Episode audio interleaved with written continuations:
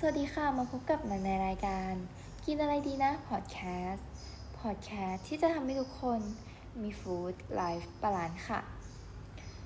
เป็นยังไงกันบ้างคะทุกคนหวังว่าคงจะสบายดีกันนะคะ หลายๆคนคงจะ work from home อยู่บ้าน ไม่ก็เรียนออนไลน์อยู่ที่บ้านนะคะ ซึ่งสิ่งแวดล้อมต่างๆ อาจจะไม่เอื้ออำนวย ยิ่งอากาศร้อนๆแบบบ้านเราแบบนี้ ก็คงจะรู้สึกมีอาการอ่อนล้าอ่อนเพลียหมดแรงกันใช่ไหมคะ ในวันนี้นะคะนั่นจะมาชวนคุยในเรื่องของอาหารที่ช่วยทำให้เรามีแรงมีพลังมากขึ้นค่ะ ซึ่งอย่างแรกนะคะก็คือไข่นั่นเองเนื่องจากไข่เนี่ยทุกคนก็คงจะมีติดกันอยู่ที่บ้านอยู่แล้วใช่ไหมคะไข่เนี่ยมีโปรตีนถึง 7 กรัม แล้วก็ยังมีแคลเซียม 4%คิดตามปริมาณที่แนะนำต่อวันนะคะ แล้วก็มีวิตามิน A อีก 6%ค่ะ นอกจากนี้นะคะยังมีไขมันดีที่ ช่วยในการดูดซึมวิตามินด้วยค่ะ อย่างต่อไปนะคะคือกล้วยนั่นเองค่ะ เนื่องจากกล้วยเนี่ยเป็นแหล่งของโพแทสเซียม ไฟเบอร์ แล้วก็คาร์โบไฮเดรตซึ่งเป็นแหล่งพลังงานที่สำคัญค่ะ มีงานวิจัยนะคะที่เปรียบเทียบนักปั่นจักรยานสองกลุ่มค่ะ กลุ่มหนึ่งเนี่ยกินกล้วยอีกกลุ่มหนึ่งเนี่ยให้ทานเป็น sport drink นะคะ ระหว่างการขี่จักรยาน 47 ไมล์ ก็พบว่ากลุ่มที่ทานกล้วยนะคะ สามารถที่จะมีระยะเวลาการออกกำลังกายได้นานกว่าค่ะ อย่างที่สามนะคะก็คืออัลมอนด์ค่ะ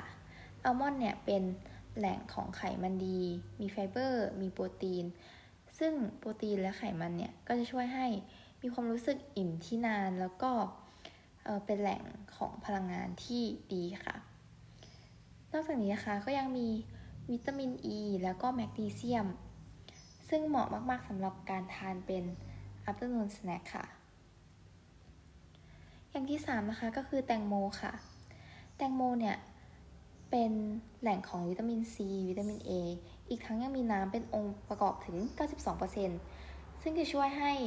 เราเนี่ยค่ะรู้สึกสดชื่นมากขึ้นค่ะ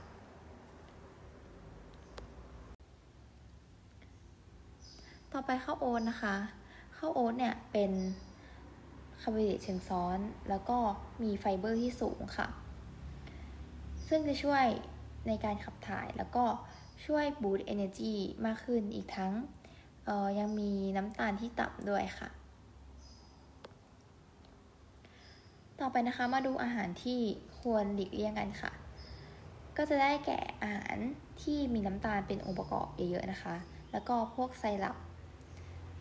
แล้วก็จะเป็นพวกขนมปังขัดขาว พวกขนมอบต่างๆ แล้วก็เครื่องดื่มที่มีคาเฟอีนสูงนั่นเองค่ะ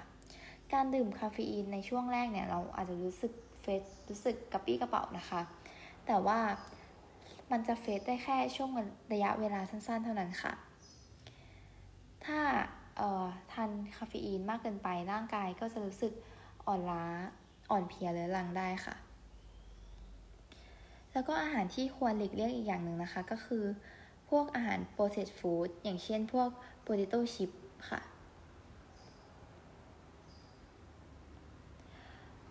ผู้เชี่ยวชาญนะคะแนะนำว่าควรจะหลีกเลี่ยงการที่เราอดอาหารค่ะ แล้วก็หลีกเลี่ยงการทานสแน็คที่ทำให้ระดับน้ำตาลในเลือดเราสูงขึ้นเร็วเกินไปค่ะ แต่ควรจะทานสแน็คที่อยู่ท้องค่ะ อย่างเช่นอัลมอนด์หรือว่าถั่วต่างๆค่ะ อีกทั้งนะคะควรออกกำลังกายให้ได้ 3-5 วันต่อสัปดาห์ค่ะ บางคนเนี่ยทำงานหนักแล้วก็รู้สึกไม่มีแรงแล้วก็ไม่อยากออกกำลังกายแล้วนะคะ แต่จริงๆ การออกกำลังกายมันจะทำให้เรารู้สึกตื่นตัวมากขึ้น แล้วก็ได้ขยับร่างกายจากการนั่งท่าเดิมนานๆด้วยค่ะ แล้วก็การที่เราควบคุมอุณหภูมิในห้องทำงานให้คงที่ก็จะช่วยให้เรามีสมาธิแล้วก็มีแรงในการทำงานได้มากขึ้นด้วยค่ะ ก็สำหรับวันนี้ก็ขอฝากไว้เพียงเท่านี้นะคะ ก็ขอให้ทุกคนมีสุขภาพที่แข็งแรงนะคะ